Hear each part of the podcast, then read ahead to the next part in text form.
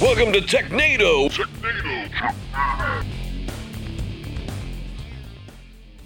Welcome back to Technado. I'm your host, Sophie. I've been out for a couple of weeks working on some other stuff, but I'm so glad to be back. I have missed this because this is like a, a highlight of my week. So, welcome back, me, I guess. Uh, Never seen anybody welcome themselves back. I just, it's, you know, I have the skill set for it. And, What, a- and what a sad rest of the week she must have. look, you said it, not me. I do, I look forward to it. And Don was out last week as well, but he is back. Welcome back, Don. yep, I was over in the uh, the United Kingdom. I had to I had to meet personally with King Charles as as I do. You know, it was it was important. But uh, but I'm back in the U.S. again, which I appreciate. Uh, back in the land of the free and ready to talk about all the tech screw ups that happened while I was out of town. So they- which they were free to do. There were a ton, yeah. And Daniel actually was here running the show last week. How did that go for you, Dan? Well, it was interesting to say the least. Good times though. Good times. Nobody ran away screaming or hair on fire. I believe we didn't get any uh, irate hate mail, not that I heard of anyway. So Yeah, it there's was like it was like Lord of the Flies when I came back. There was a pig's head on a stake outside the door, and Ring Piggy.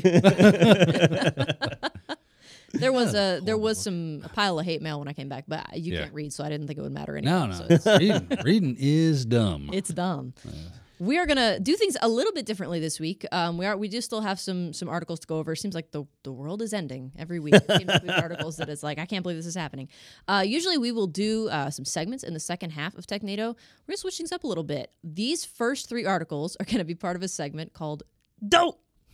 Do, re, mi, fa, sol, la, ti, do, so, do. Is that good? How, how would you rate Yeah. that? Zero to ten. I feel like you should have said we're welcome to the Technado Ah, Lean okay. into it. and really You didn't do the Homer Simpson voice, so it doesn't count. no. Yeah. So I'm just giving you coaching advice. I didn't know I had I to like appreciate that. He's like a mentor. get into character. mentor You don't that- have the imagination to take the ball, the the wonderful golden ball of goodness that I hand to you, and run with it. Then that's on you. No, you should you should be in marketing. What's up? That was Yeah. that was really convincing. Yeah, he's like the next Martin Scorsese. Yeah, So, that's right. sure, yeah, we'll go with that. I'm thinking Stanley Kubrick. So, so anyway, like I said, we've got uh, this is going to be a triple header. We have three articles we're going to talk about in this segment. This first one comes from Tom's Hardware. It says botched Asus. I hope I'm saying that right. Asus update kicks routers offline worldwide. Company apologizes. So there's a hypothesis as to what might have caused this. Right? It sounds like maybe like a, a corrupt definition file or something. So what what exactly happened here? All right. Well, well, we have we have advanced as a society to have the latest and greatest technology that is self healing, that auto updates, that does self maintenance, that we don't have to worry about. You configure your home router, you turn it on, and then you forget about it, and it just runs. Right. Well. There can be some challenges with that, and we got a good chance to see that thanks to Asus this week, where they pushed an update, an automatic update, out to a series of routers that they've produced that uh, effectively caused a process in the background to run wild and run them out of disk space and memory. They don't have disk, right? They have flash memory. Sounds So- like a problem. yeah, yeah. Fill flash, fill up the RAM, and then the device would go offline. And so all across the world, users of these Asus routers would wake up in the morning, having gone to bed with their network working just fine, to wake up in the morning and find the network is down and not functioning, and not know why, right? And and this really, to me, it highlights a challenge that we've got. That on one hand, it's nice to not have to worry about our devices anymore. Like, all right, fine, I just I plug this router in, this wireless access point, and that's it. I don't have to deal with it anymore. Auto updates. But then when the auto updates screw it up like this, you end up in that that situation where you're like, well, do I turn off the automatic updates so they don't screw up anything, and then expose myself to cybersecurity attacks, or do I keep the the updates going, knowing they could be screwed up at any minute? any minute, my week could be ruined by this random thing that a company does. Uh, and that's exactly what happened. But for all the users that were knocked offline, don't worry. Asus said they're sorry. You see, they should have had better spin doctors, Don. Because if I'm on their marketing team, I'm like, so here's what's up, right? Obesity is a real problem out there. We got to get people outside for like a hot minute.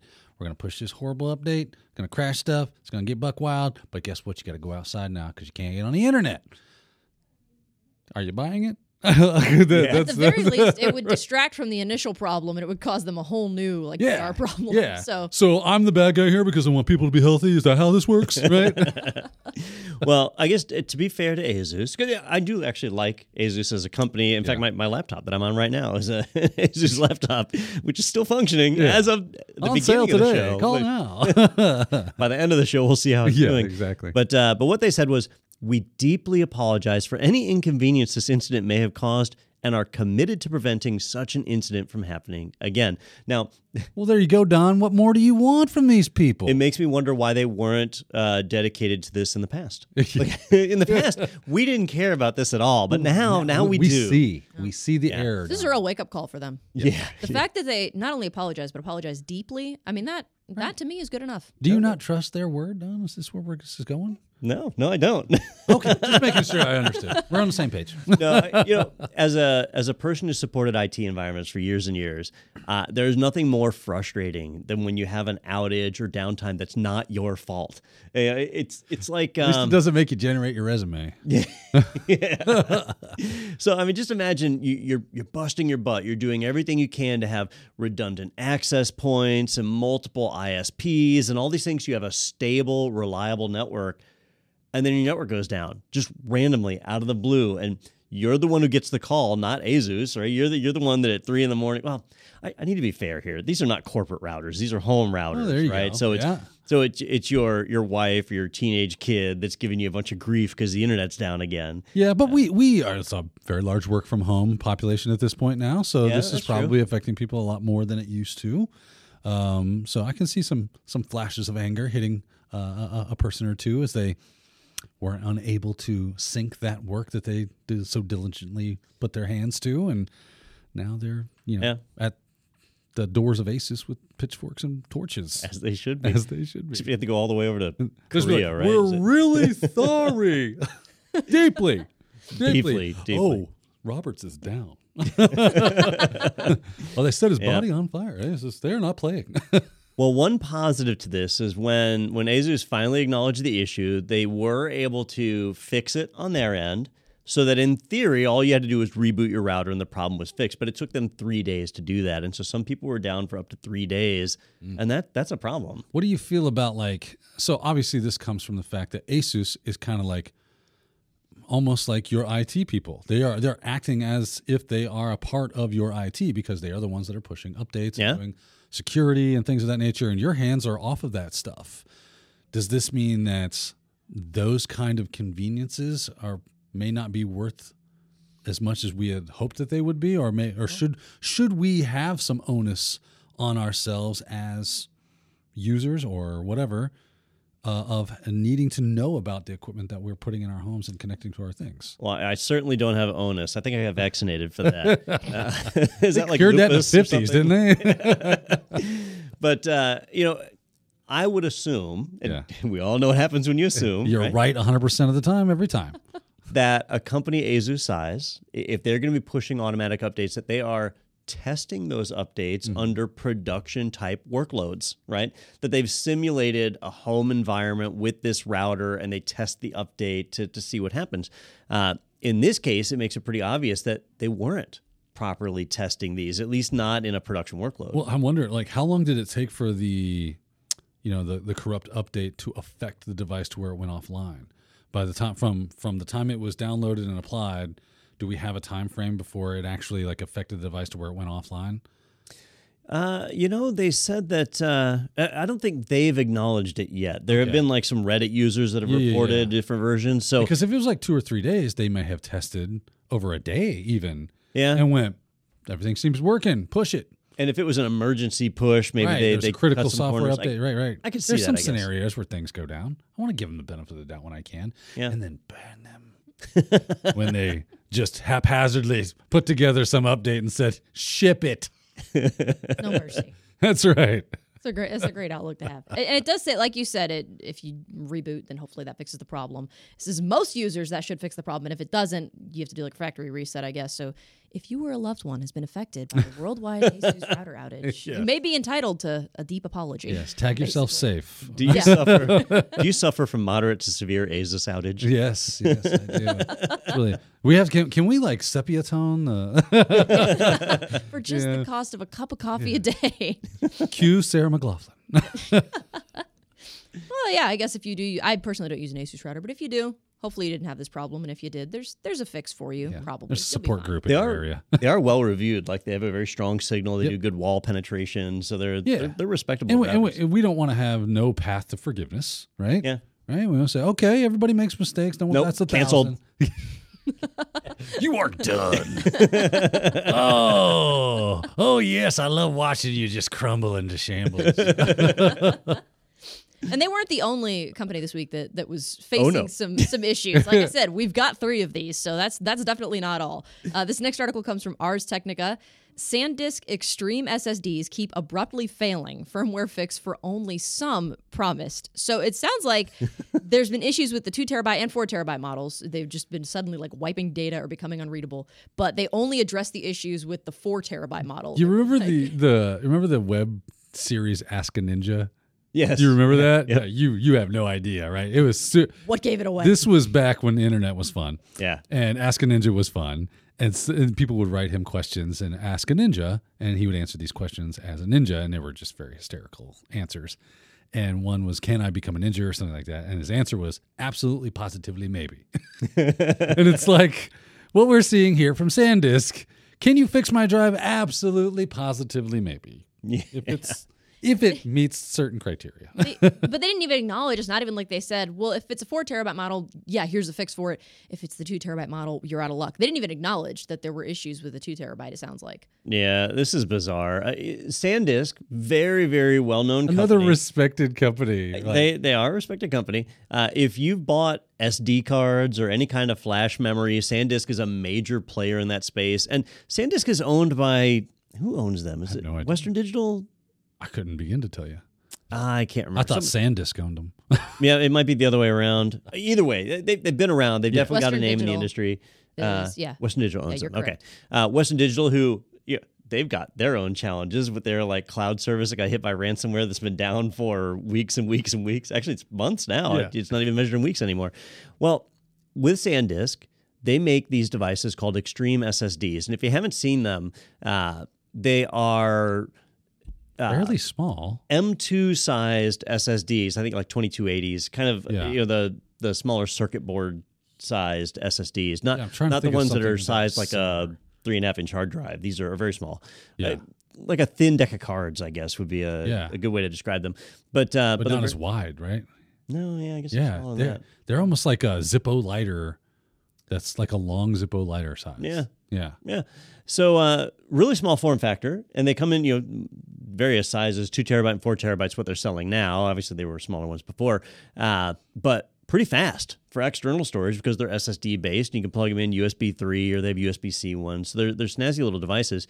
Very popular for backups, right? You can hook one up, do a backup, unplug it. Now you got your offline backup, which everybody knows we need.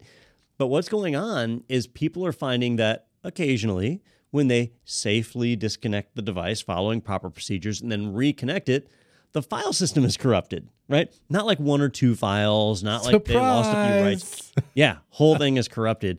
And sometimes they've been able to use third party software to go in and repair the file system and recover it, but many times they can't. Everything on the disk is ruined. That's crazy, right? Because normally, like, if something gets overwritten or deleted, quote unquote, right, it's still recoverable a lot of times because it doesn't actually overwrite the data, it just marks it as writable, right? It marks those sectors as Yeah. writable. So the fact that some rando ejection of your drive from your device and it goes, I am going to wipe this clean. It will be clean and you will have a new drive waiting for you. Your data was bad. I didn't like it. Now, enjoy. Yeah, and even even like in the really catastrophic stuff, back back in the old days when you lose like your FAT thirty two table or whatever, you could just rewrite a blank table and all the files were still there. You just lost like the first letter of the file name and that was it. But all, the data was there.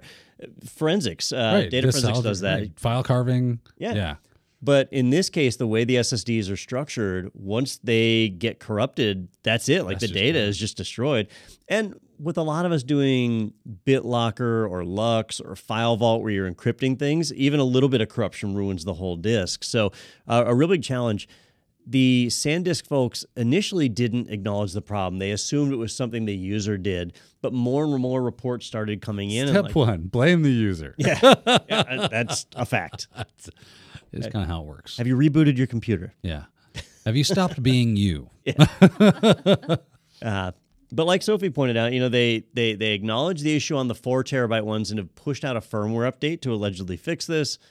They have not acknowledged the two terabyte one, and you know, it for me it highlights a bigger problem that I think I've mentioned on the show a few times is that we do software updates on our systems all the time, but people don't think about firmware updates on their hard drives, firmware updates on their sound card or video card. Like this is not something that people normally think about. And here's an example of where if you have one of these disks, you won't know there's a problem until, all of a sudden your data's gone. Yeah. Yeah. It looks like they didn't really, and maybe it's just that nobody knows yet. But they, there was, like you said, no acknowledgement of whether the firmware fix is going to affect the two terabyte models. But they also didn't really address what the issue was in the first place or what was causing it, and they didn't address like exactly when the firmware fix was going to happen. There was no like, hey, give us a few days, or like it's just like, yeah, this will happen eventually. Just be patient. It's the Jedi mind trick. They're doing a hand wave. Yeah. We have fixed the problem. Yeah. this is not the corruption you're looking for. No, no, no. Honestly, you didn't even like that drive anyway. Just move on. Yeah. Quit yelling at me, please. You've already paid us for the disc. What more do you want? Listen, I'll send you an inferior disc instead. How's that sound? Yeah, right now a lot of it it looks like is just like on Reddit, people just kind of hypothesizing what the issue might be or why SanDisk hasn't really been more forthcoming with stuff. You would without it. think that, like, so, A, users can jack their stuff up pretty good. I mean, Yeah. never underestimate the ability of a user to mess things up. So there is that. So I get their idea of like, well, let's make sure that that the corruption was done due to our problem. And I mean, honestly, I think this is just the, yeah, could they respond better? Maybe that's that there's an argument that can be made that case, but I I have to put procedure in place for returns to be done for uh, re- uh, refunds or swapping of, of things. I can't just be like, "Yo, dog, my drive died. It's a two terabyte one. You know how those sucked. So give me another one." And I'm like, "Oh, yeah, here you go." You know, otherwise you got people out there punching their grandma and taking two terabyte drives that they got sitting on the thing, going, "Trade me, trade me, give me Yeah. a refund, give me a refund." There has to be something in place that that verifies that that did actually get corrupted and it was due to the malfunction.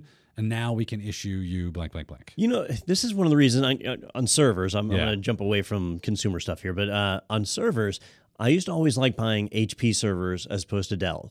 And one of the reasons was storage failures. Hmm. That on a Dell, it wasn't uncommon for you to have, like, let- let's say you had a RAID array with 12 drives in it, right? And one drive fails. So you come in and there's the orange light. And so you, you, pop out the drive and you pop it back in and now it's a green light and off it goes and you're like well well, okay, now it's showing a green light. It's showing healthy, but I know something was wrong. Yeah, it's And- not wrong now. And if you called up Dell, they would say, "No, you got to wait for it to fail," and and that was it. And so you knew it was a ticking time Yeah. bomb, and you just had to suck it up.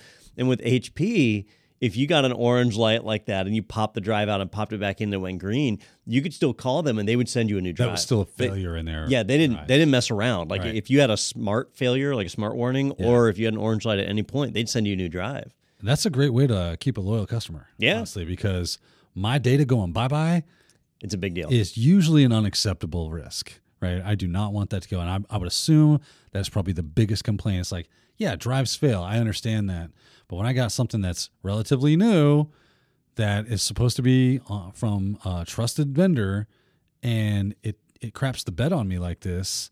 Not only craps the bed, but now it's rolling around in it like it's a two year old child who's just having a great time. you know, it's like no, no. I, I, I, I, the data that I have on there, I put on there because I wanted to keep it. I don't know. My what I was- analogies kind of go off. The Yeah, you're I don't know what I was expecting. it wasn't that. I actually kind of toned it back. I'll be honest with you. I can sense there's like a real story behind this. like, what do you? Ah, This comes from personal experience. This is not like an idiomatic phrase. son, no. Uh. Uh, in in different words. It looks like there was somebody that from Ars Technica that basically said what you said, but without without what The you flowery language. Said. They said, uh, "Yeah, good luck to SanDisk because put me off buying anything with their name on it for life." Right. Like they've basically written off SanDisk now. Now, uh, and and you know that that may make sense. I mean, I think all the storage vendors have screwed up like this at some point or another. So I, don't, Yeah. I don't know that it makes sense to just write off SanDisk. But Right. I- I um, want to see, like, I always want to give people a path of forgiveness. I want to see how they handle this. If they come back and they're like, we have, we took that time because we wanted to be sure that we had a good fix, a good strategy to re earn your trust. That's acceptable. Right. And then they give me a product and they try to make it right. That's acceptable. Okay. Strike one. That's cool. We all, we all, no one bats a thousand. Right. So let's move on. But if this was my third strike with SanDisk at this point, I'd probably be telling them to go Yeah. pound sand. Go roll around in a diaper. Yeah, whatever that you by the- yeah. Here's a bed and a bowl of chili. So the uh, uh, interesting thing that I saw in the article, something I hadn't seen in a long time, was that the very last thing that the uh, Ars Technica author put in there was that it might be a good time to remind your users about the three two one backup rule. Do you guys know the three two one backup rule? I, I I do know the three two one backup rule. Like as far as like you have, I, I can't But recite it right now. Though. should- It's about it's about backing Why don't out. you yeah, tell me what it is so that I know that you know? yeah. There you go. So I, I hadn't heard this one in a long time. I hadn't even thought about the three to one rule in a long time.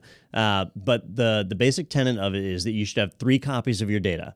You should have your production, and then you should have two backups. Right. And those two backups should be on two different media types, and one of those should be off-site. So three copies, two different media types, one off-site. That's the three two one rule. Gotcha. I never liked that rule. I always thought that rule was dumb. Uh, that he's a fan. uh, I felt like you should have your production and a local backup and an offsite backup. I never worried about diversifying the media type. Hmm. Like you know, that, that's a that's a level of paranoia that goes, I think, too far.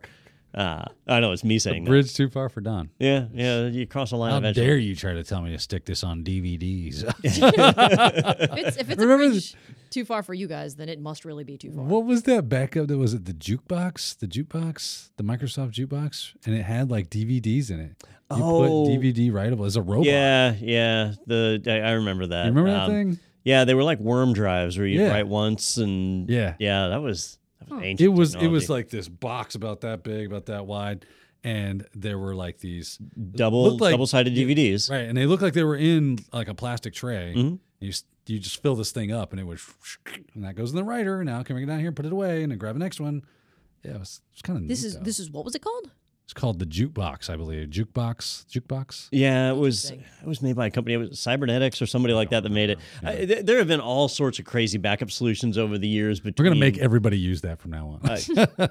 I've I've worked with tape robots that were uh, so large you could walk inside of them. Whoa. Uh, where yeah, I mean you'd have like a thousand tapes stacked up That's around you in of a cylinder, and the robot arm would spin around and grab them and move them. Um, I, I did some work for a company in Jacksonville that had two of them because because you know one might fail. data. it was uh, I, I don't know if I want to name the company Yeah. because it was a public company. It was a oh whatever. It's- it's- You our narrowed it down. What did yeah. they do? dollars for at work. Oh, okay. So it's That's government. what it was. Yeah. government. Yeah. Um, but but yeah, so you know, there's there's different solutions that are out there. I always thought three two one was a little aggressive, yeah. and admittedly, in this case, the SanDisk storage is again consumer level storage. True. So yeah. Yeah, that's fair, I guess. Uh, to be honest with you, it when you said extreme SSDs, I know what an SSD is, okay? But you said extreme SSDs, and I'm thinking like SSD with a mohawk right in his Drink, drinks a lot of He's got a Mountain Dew. Monster yeah. Yeah. that was the image that came into my head, and then it stayed there. So you've never the seen Harold and. Kumar, and I'm thinking extreme. Yeah. No, I haven't. There's such, every week there's like a new seven movies that get added to the list, and it just keeps piling up. I need to Oh, we'll get you there. them. We'll get Today you it's there. been Die Hard, oh, all the Die Hards and all the Harold and Kumars. I think is And I f- yeah, Yes. and I don't know, Sophie's Death Wish, somewhere. maybe. Yeah. oh Death Wish. We did yeah. mention Death Wish. Yeah, I'm a little- Five, five there's five movies. Yeah. Yeah. I'm, I'm a little afraid to watch that one. But anyway, so getting back If to you've the never seen the uh, In Living Color sketch, Make a Death Wish. Instead of Make a Wish Foundation, Charles Bronson shows up. is like, "What do you want to do, kid?" He's like, "I want to ride this, you know, crazy roller coaster." He's like, "He's too small." He's like, I, "He says it's too small. I can't ride it." can can you get me on here? He's like, I'd like to see him try and stop you. he pulls out a gun.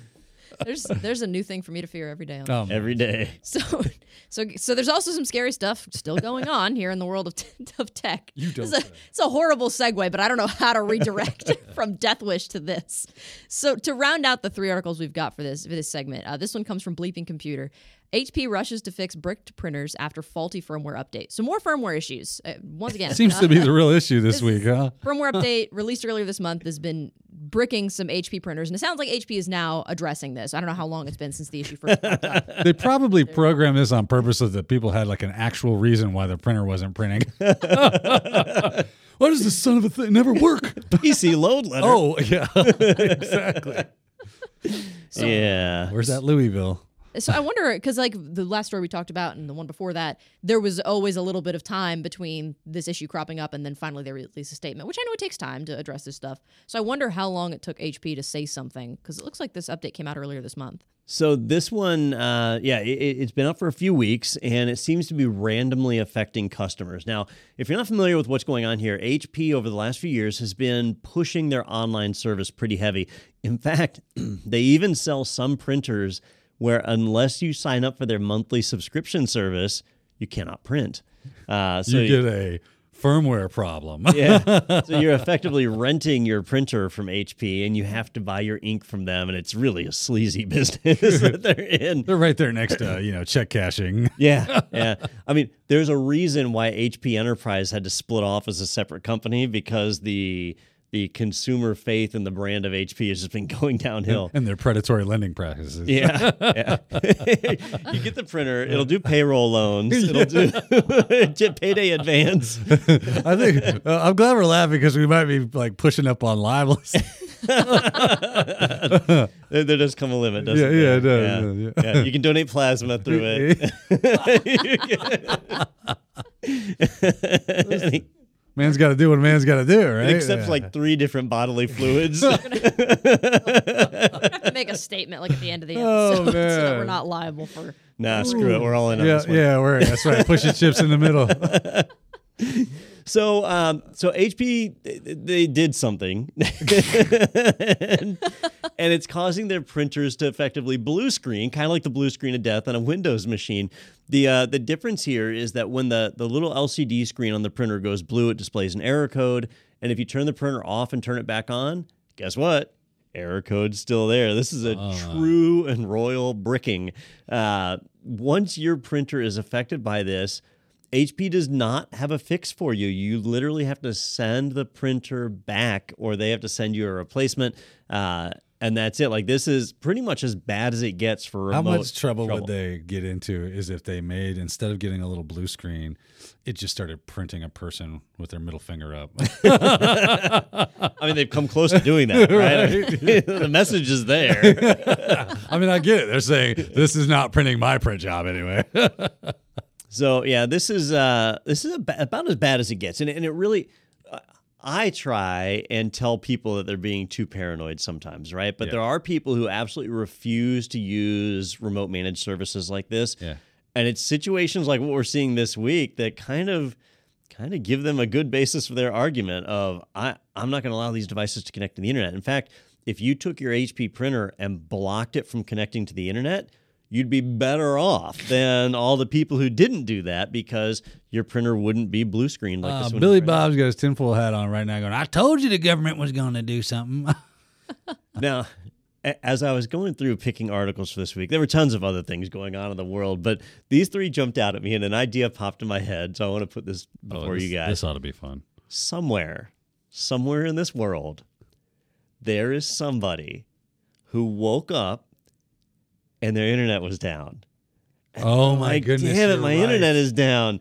And then I know where you're going with this. their printer was blue screen. Yeah. And then their backup failed and they looked and their SanDisk was corrupted. Somebody owns all That's three of these devices Yeah, and got royally statistically, effed this week. that has absolutely occurred. Yes. Somewhere, If you were somebody's having person- the worst week ever. Contact us. We want to interview you. They're currently in their Yeah, panic room. Yes.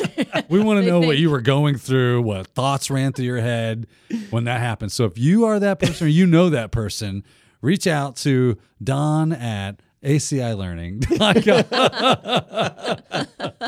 Yeah, come to our website at technado.com. yeah, yeah. Submit leave- reviewer mail. exactly. we need that story. Yeah. Somebody has gotten walloped by like more than one of these at the same time. Hell, just say that it happened. I mean, there's no way we could tell. Anything's possible. Uh, we don't lie. really care to like verify. but if you're really good at telling that story and spinning that yarn, come on with it. Come on with it. That was it. I mean, so I was I was seeing each of these articles over a series of days. Yeah. And I was thinking, man, it, it would be bad for any one of these to happen to you, like super annoying, because it's not your fault. Like you can be doing everything perfectly according to best practices, and any one of these three situations could have hit you.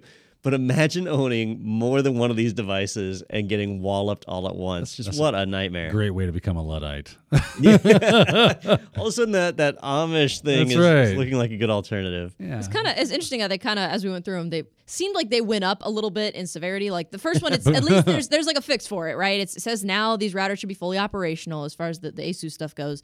You do a manual reboot, you should be okay. With the SanDisk stuff, it's like, well, there's a firmware update maybe coming eventually. and 50-50 it- shot. It might help lose you, your data. but, Yeah. it, but it might not, depending on what you have. And you know, we don't have any more information for you. But there's maybe some hope. And then with the printers, it's like, yeah, we don't have a fix for you. Good luck. It's not even good luck. Just Yeah. sucks for you. Like, Yeah. You there's know, no melt, fix. melt it down for the gold and platinum. Yeah, yeah. You know, HP and Brother, the the two biggest uh, printer manufacturers, they have done so much to erode customer goodwill over the last five years. It's amazing. Like I can't. what a marketing plan. yeah, I, I can't think of a way. I mean, maybe if they started funding an oppressive government or something, like that's the only way they could do worse. oh, I can think of things. I don't think you'll let me say them, but well, yeah. Standards and practices. Yeah, dang it. Well, this is keeps me on a short leash. it's always encouraging to to look at what's going on in tech and just see things like this where like you said you have no control over it you could be doing everything right and you can still get screwed by Yep. one of these things happening and it sounds like these were not the only things i'm sure there were other articles that, Screw we, you too. that we didn't touch on yeah yeah There were other ones, absolutely. Yep. So hope you hope you enjoyed that triple header dough segment i don't know if we'll be doing that again but it was certain The certainly was fun to kind of go through I That- hope not. I hope we don't do that again. don't- yeah. don didn't enjoy it as much as i did okay we'll do a survey when, when before we come back Some but people just like to watch the world burn. mike okay yes, Mike. Okay. Is Mike okay? that that is going to wrap the uh, the tech news segment of our show. But don't go away. We are going to take a quick break. We'll be back in just a second with security news and hopefully a better Michael Caine impression. So Yeah. stay tuned for for more. Because yours was bad. Look. okay. Stay tuned for for more Technado.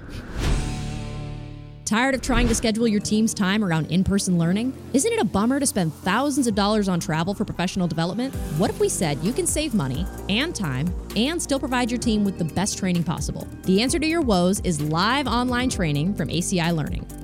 With live online training, we provide our top in person courses in private, online, instructor led formats. You get to provide professional development in a manner that fits today's expectations entertaining, convenient, and effective. Our exam aligned courses inspire the full potential of your team. Visit virtual instructor led training at ACI Learning for more info.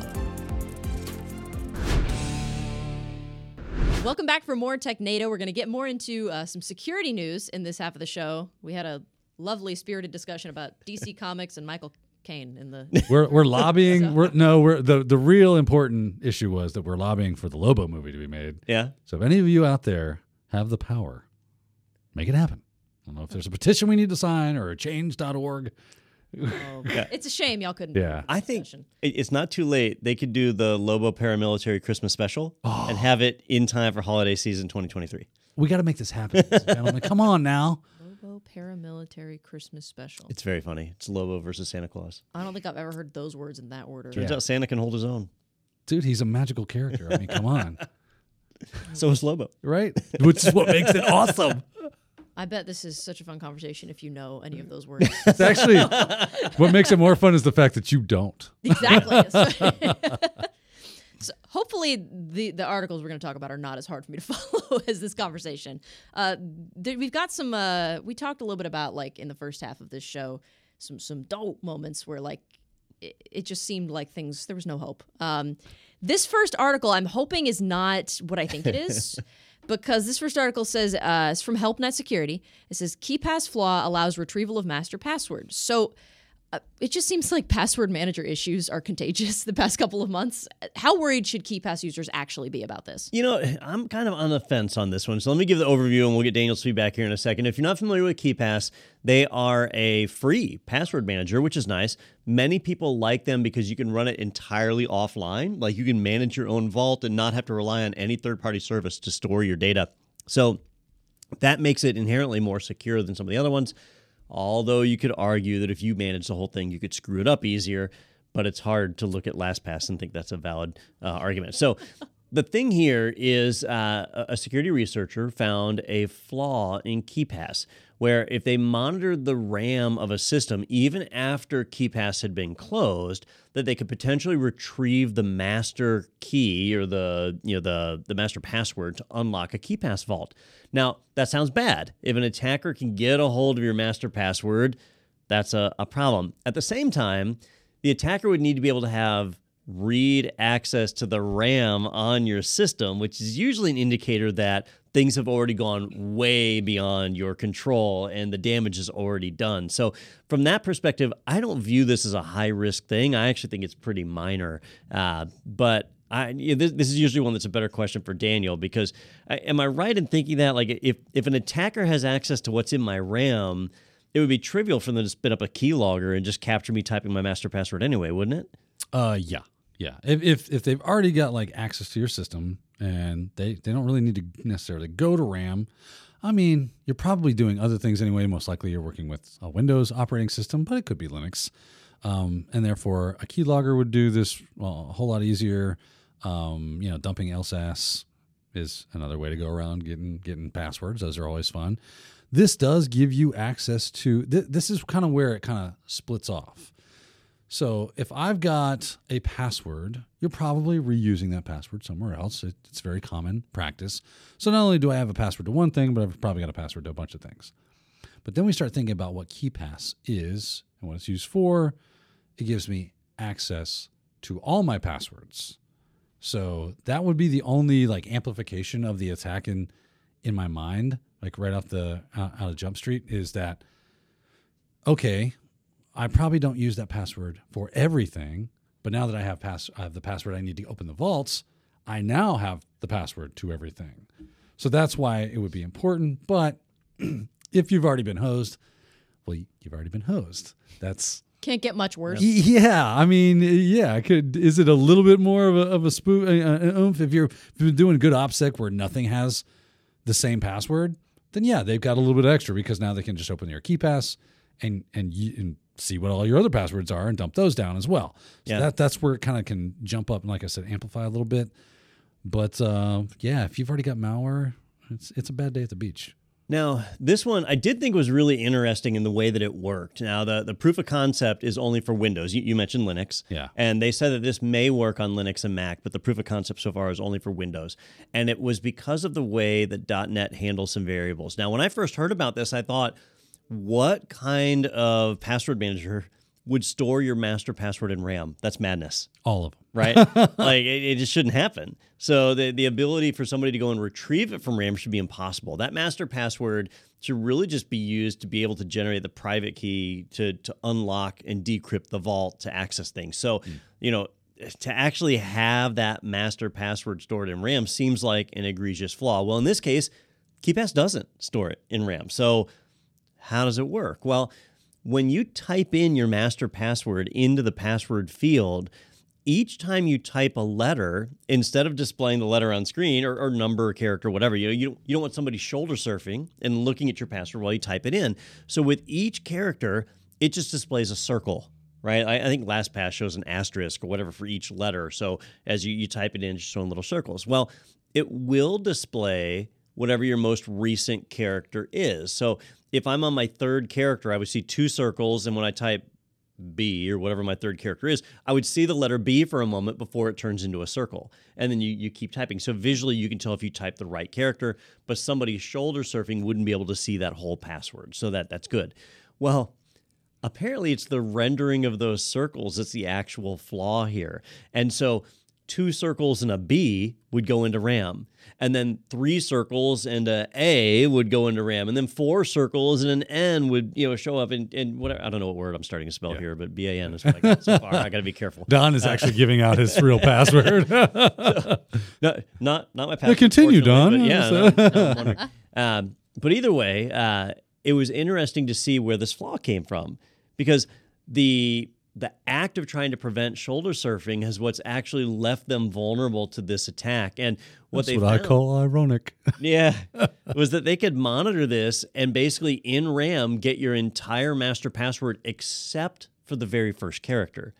But from a brute uh, brute force perspective, like now you just have to brute force one character, which you Right. can do practically instantly today. Yeah. I mean, if it was like 2,000 different characters that you had to try, like you said, basically instantaneous. Yep. So, uh, so a fairly big flaw. Now this was a this was a problem due to .NET, right? The way .NET works, if I'm not mistaken. Uh, it is on Windows, and this On is where they they they say this may work on Mac and Linux. Yeah. which I find odd because, Because- I don't think KeePass depends on .NET. I, I would highly doubt it. Yeah. So uh, I don't know. I'd have to see a proof of concept for those, but uh, but they are working on a fix for it. They're going to push that out if they haven't already. Uh, it's supposed to be in version 2.54 when that comes out. language so that they can hedge their bets. Say some weirdo comes out and says, Yeah. "I did it in Linux." I just I I don't think this is something to worry about. Like I, I don't use KeePass, but if I did, I wouldn't be worried about this. well, I mean the the access you need to pull this off, right? So all the I, you're probably getting ready to get into what it takes to actually make this work. to read protected memory, Right. So you need uh, a memory dump, you need a hibernation file, you need a page swap file, right? Th- this is not stuff that's just like like laying around. You know, everybody has access to these things. Like like you said before, you've already got access into this thing if you have access to those things, Yep. like deep access. So you probably want to look at how that happened first before now if someone's got physical access to it well there you go and you didn't have it encrypted you've got some operational security issues that you need to worry about. So there is that if, if you but getting back to like how do we fix this or how do we what do we do if we're worrying about this? Well if, if those are the things that you need change those things. Yeah. I think, you know, if somebody has physical access to your machine, yeah they could use one of those keyboard cables that's a keylogger that you can't detect because it's in hardware. yeah And they'll get your master password sooner or later that way. oh the one i got's got a, a built-in uh, access point Oh, and it, it looks like a cable convenient. It looks like a cable, has a built-in access point. I just got to get close enough, connect to it with my phone, and then it shows me the data dump of the key logs, uh, the, the keystrokes that it logged. He'd, he'd show it to you, but it's hooked up to my computer right now. Yeah, it's kind of it's kind of busy. It's kind of doing some. It's, it's doing Yeah. its hair. I don't know. I, I- guess the, the risk here is a little greater in that somebody could be remotely in your machine and do this, but I, I still, I, I just don't think this is a high enough you, risk. do you think this article and even the maybe this cl- disclosure? Not the disclosure isn't good, right? It's obvious. It's got a CVE to it and everything. It's a legit thing. Yeah. that you should need. You should worry about if you are using KeePass. Good news is is that mitigations are not difficult to do. Um, but do you think that this is just basically like clickbait security kind of stuff? Like, hey, password managers are a real problem. Look what happened at LastPass, and that was such a big thing. Now it's like everybody's focusing in on password managers and looking for flaws because it gets clicks, it gets people's eyes on it. Have you ever heard publish or perish? Mm-mm. So in academia, Mhm. right, in the world of science, uh, scientists and PhDs and all that stuff, uh, if, if you want to make it in the university system as a professor and get tenure and all that, you have to be published in papers. Hmm. And if you're not regularly published, your your career won't move forward. Right. Okay. And so they are incentivized to publish things. And that, that's why we see these scientific papers that come out that are Stupid. dubious. Yeah. I think is the, the word you're supposed to use. You know, the uh, stupid, basically. Yeah, uh, because they're effectively they need to keep publishing papers. It's not that they made some real discovery. They're it's just feeding the machine. right. And I think if you want to make it big in the cybersecurity world right now, you want to get a CVE under your belt. You do. And so it doesn't it doesn't matter how unlikely it is somebody could take advantage of it, but if you get a CV, it's something you put on your resume. Now, I didn't look up the severity on this one. Um, Did it say? I, so I just tried to pull it up on the NIST website, and it's got the the base score is NA right now, so they, they haven't assigned a You haven't score even to calculated it the score yet. yet, uh, which is odd. Well, I mean, I guess it did just come out, so maybe they haven't time to assign a score. oh, that, that um, does seem odd though. It's just interesting to me that that how you were talking about how it stores those like leftover strings. It is so this is just a KeePass issue though because I feel like all password managers it, they have it where it like it pops up and it's the circles right. You, Yeah, when you yeah, were yeah. describing it, I'm like, Yeah. oh, so basically anytime you p- type in a password ever, it seems like most places do that. But storing the string like that, that doesn't happen. Well, th- this is a .NET library, Right. so this, technically, this is .NET doing this, not Gotcha. KeePass. So- Since Okay. they are using .NET to build Okay, KeePass. I understand. Gotcha. And so any software that uses that .NET library would be vulnerable to this too. Right. And I, Okay. I'd be surprised if there weren't hundreds of other programs that do the same. oh yeah. So it's not just keep KeePass is what we're focusing on here right. because the the problem is is that because it's doing it for a KeePass, right now if I can retrieve that information, Right. I have keys to something. Hmm, okay.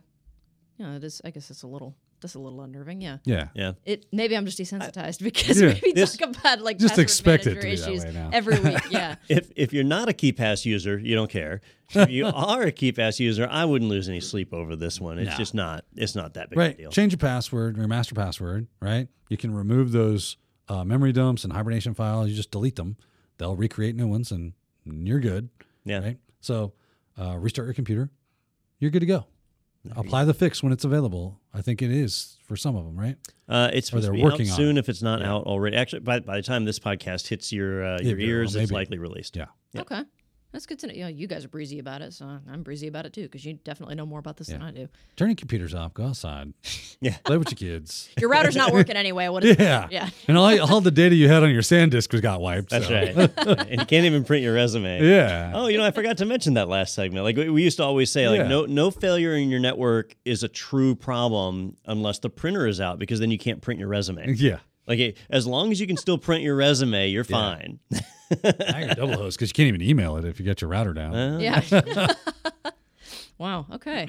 We this is this is an interesting episode. I'm like I'm enjoying the articles that that we've got here, the end is nigh. and we, we haven't even. It's it's all one big Charlie Foxtrot this week, isn't it? Like everything here is just getting worse and worse. yeah. And this is we've got one next that has to do with the dark web. We haven't even gotten there yet. Oh. so I Let's do it. to see what this is all about. This one comes from Tom's Hardware. It says uh, Dark Web ChatGPT Unleashed. Meet DarkBERT, which is just such a funny name, I think.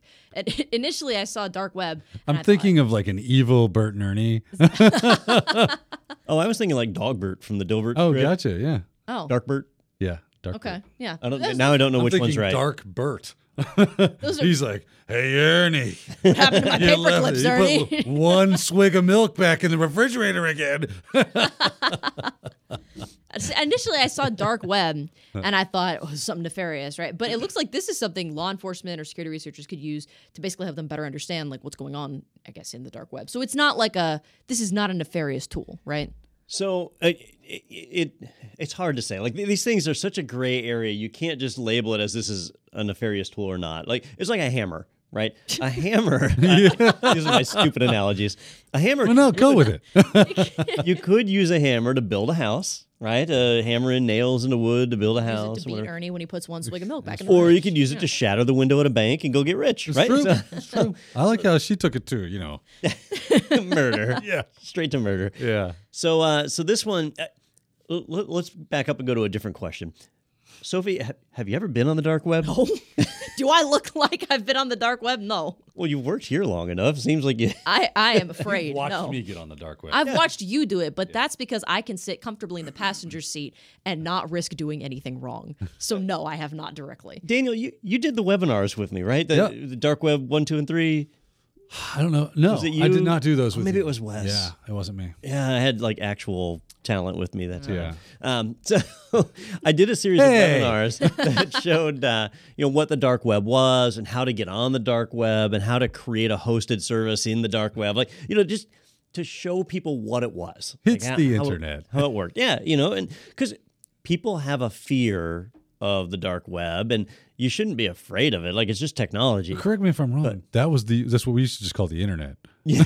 right? yeah, but I mean, it's just something that's not in the search engines is really all it is. So Well, that's not true, right? Because difference there's between deep there's web and deep dark web and dark web, right? Yeah. So there's deep web, which would be just stuff that's not really surface uh, stuff, and there's dark web, which is you know Yeah, murder so- for hire, drugs for sale, that kind of stuff. So I showed how to bring up a service in the Tor, you know, in Right. the actual Onion network where it was completely obfuscated Yeah. from the internet. Then Don Ah. sold a bunch of illegal substances. so in in getting set up for that webinar, uh, I had to I had to he debate- stole some credit cards. Well, I, I, I didn't. Not this time.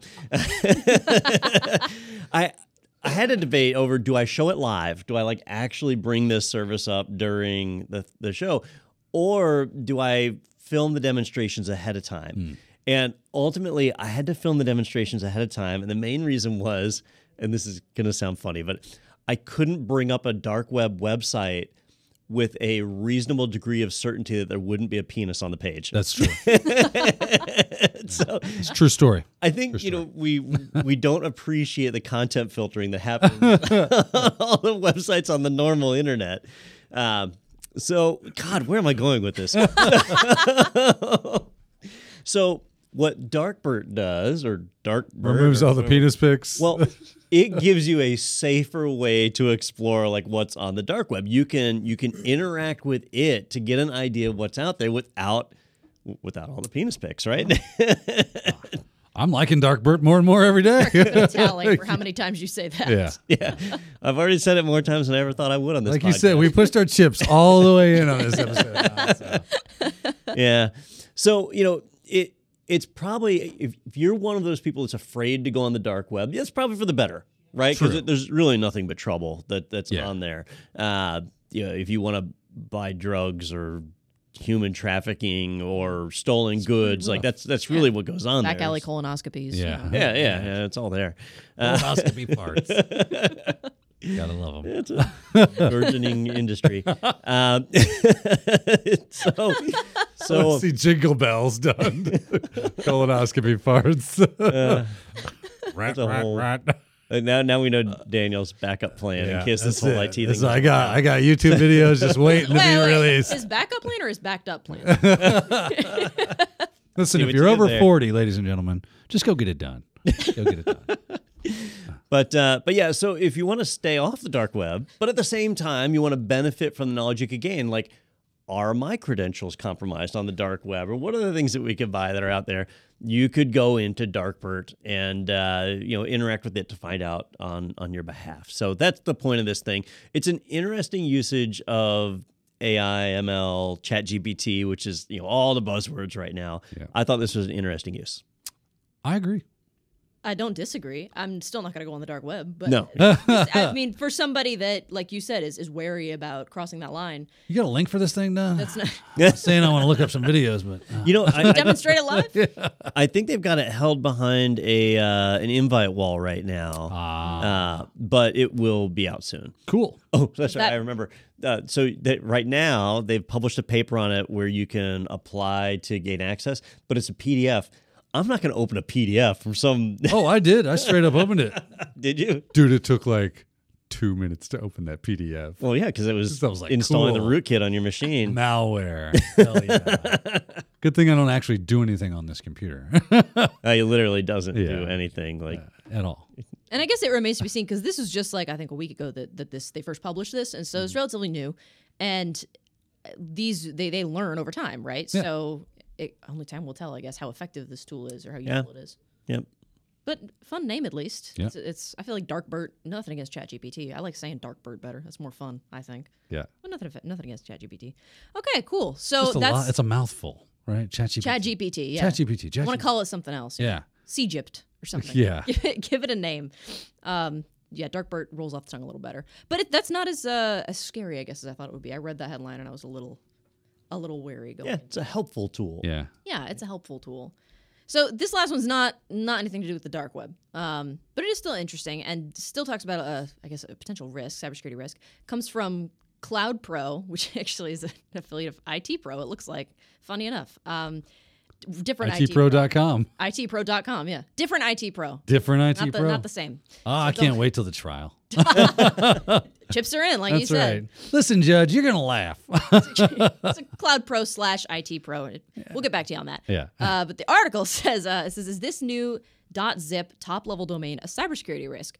So this is the top level domain that's like a, a .com or a .dot .net, right? And so Google introduced a, a bunch of new ones at the beginning of May, and .zip and I think .mov were two of the ones that are presenting concern. Why is that? So a, a, few years ago, they opened up the system to introduce new TLDs, and if you were a company that had a ton of money, aka Amazon and Google, you could, I think it was 150 grand or something like that, to to basically initiate a new top level domain.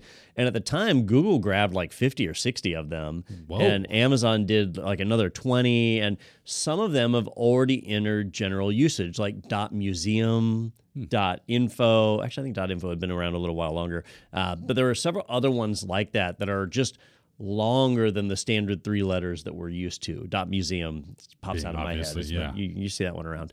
Uh, well, there were several others that were registered but not opened up to the world yet that just opened up, and some of them have raised some some eyebrows, raised some concerns. Uh, the one that's probably the most relevant is .zip, Z-I-P. So I could register a domain called, uh, you know, donpezet.zip. I got it. Don's Hardware. Don's Hardware. Got to get it right now. Yeah, you got to get it right now. Uh, dot zip and, and and so this seems like not good. it's just a TLD. It's not a big deal, right? Right. But some security researchers are concerned that, hey, that's a standard file extension. When I go online and I download a file and it ends in dot .zip, I'm expecting a binary that's an archive that contains data, right? Well, if it's a top level domain and it gains in popularity, people will stop recognizing that as a file extension and just think of it as a domain.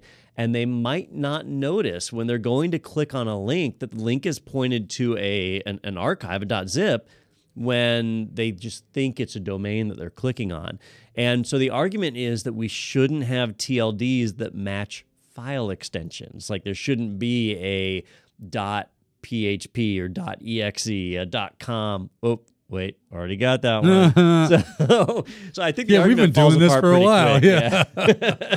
I mean, I guess we don't see binaries end in .com so much anymore. You, you did don't in the see it because they hide the file extensions in Windows. well, that's true too, isn't Uh, it? yeah. Yeah. Yeah. I, when I first saw the argument of people are going to think this is a file extension, I was like, wait a minute, .com. Yeah. That, th- those were executables. Long before it was ever a URL. Right. And TLD. granted, we don't have .exe, but Yeah. if people aren't confusing .com, why is this an issue? So I, I, I think it's a non-starter. It's not a big deal. Daniel, opinion? I I feel like here's it. Here's what's up. Here's what's up. Y'all ready? I'm about to drop some truth all up on y'all. So This is going to go. Everything we do is insecure.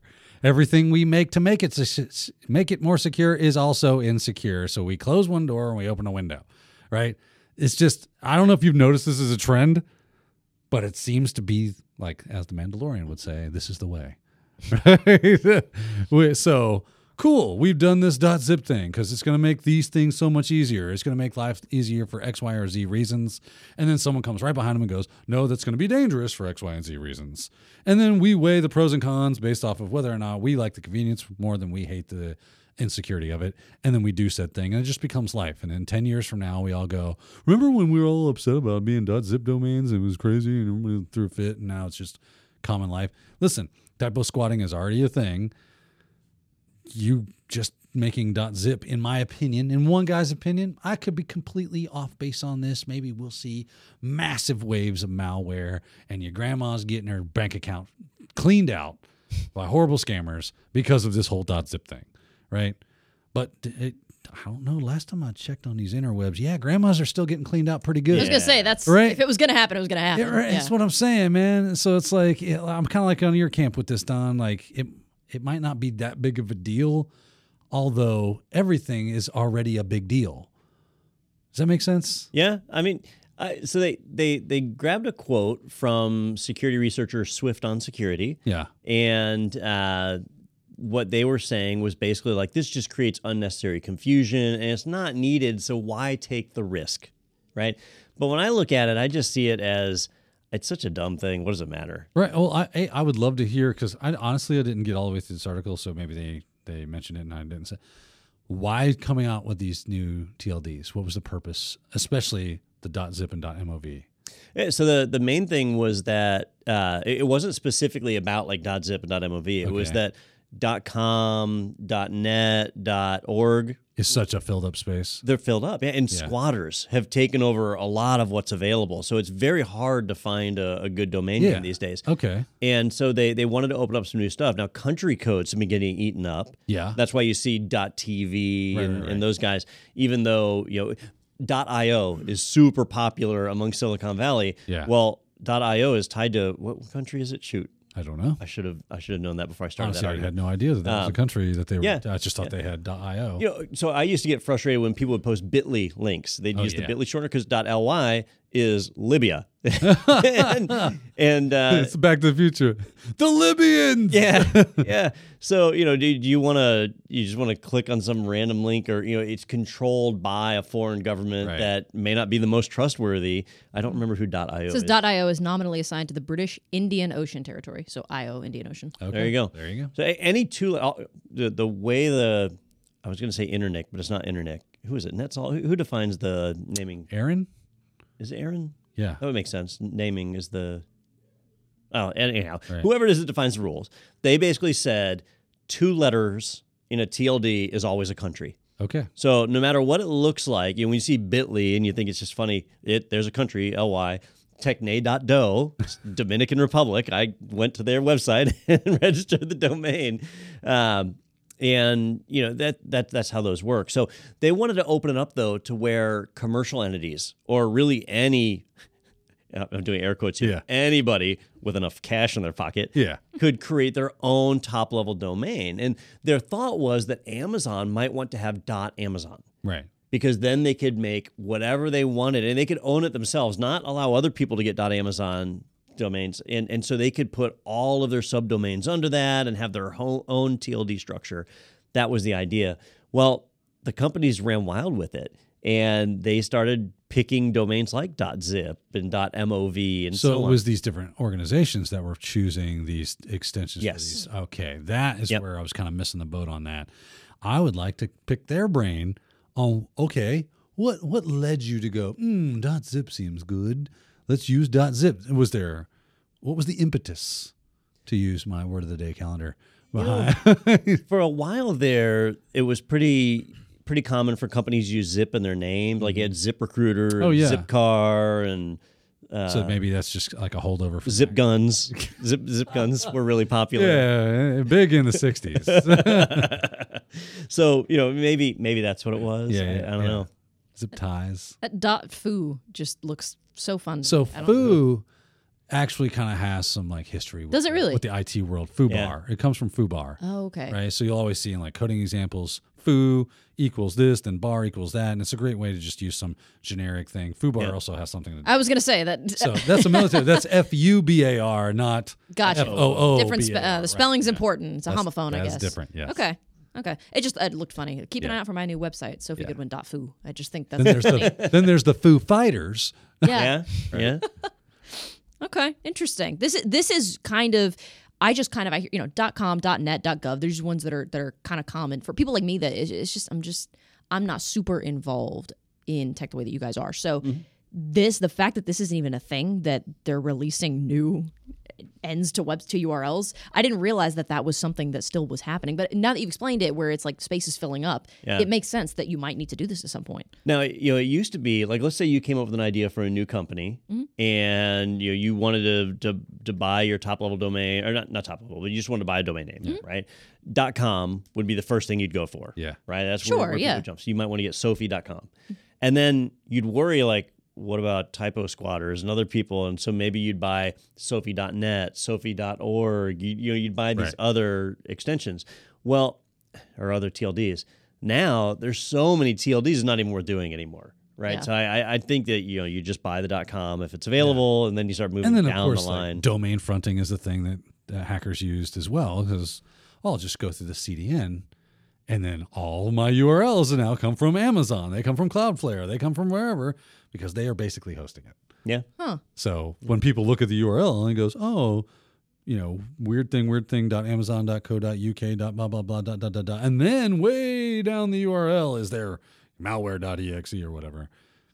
It, it's getting around it anyway. Like I Yep. said, I don't think this really is a huge net add to the problem. Okay. this is just I feel like these there was there was kind of a common theme like this appears to be something or a big problem or something with the KeePass stuff the, the dark DarkBERT I thought that was going to be like a, oh gosh the dark web and with this it seemed like oh gosh is this a big deal and it kind of seems like you guys are saying like ah it's not it's not as big of an issue as you might think It's the equivalent of clickbait for cybersecurity. you Daniel. Daniel said it right. Oh Booyah. demystifying clickbait Yeah. one one technado at a time That's So great. the first half of our podcast this week was total screw ups by hardware manufacturers, and the second half was a waste of time with cybersecurity. Yeah. Normally is. you're demystifying the the clickbait that's good Demystifying. That sounds better. than it's a, total it's, waste a, of it's a time. great service Yeah. they I should make an article saying demystifying cybersecurity. Click here to learn more. Clearing Number out the three will You won't shock you. believe, yeah. You're just clearing out the crap, like a That's colonoscopy. it. That's it. You're just Computer users in Florida. Man. we do have. Uh, I have one more thing, at least that I want to talk about. You're welcome to jump in if you want to, I guess. Uh, but tech, if you'd like to. I'm going to pay attention this time because I messed this up horrible last week. oh, did you? Yeah, See, right. I haven't gotten a chance to watch it yet. So, I'm uh, yeah. you a little It- well, I didn't, I say I messed it up. I was just like, oh, yeah, we got marketing stuff.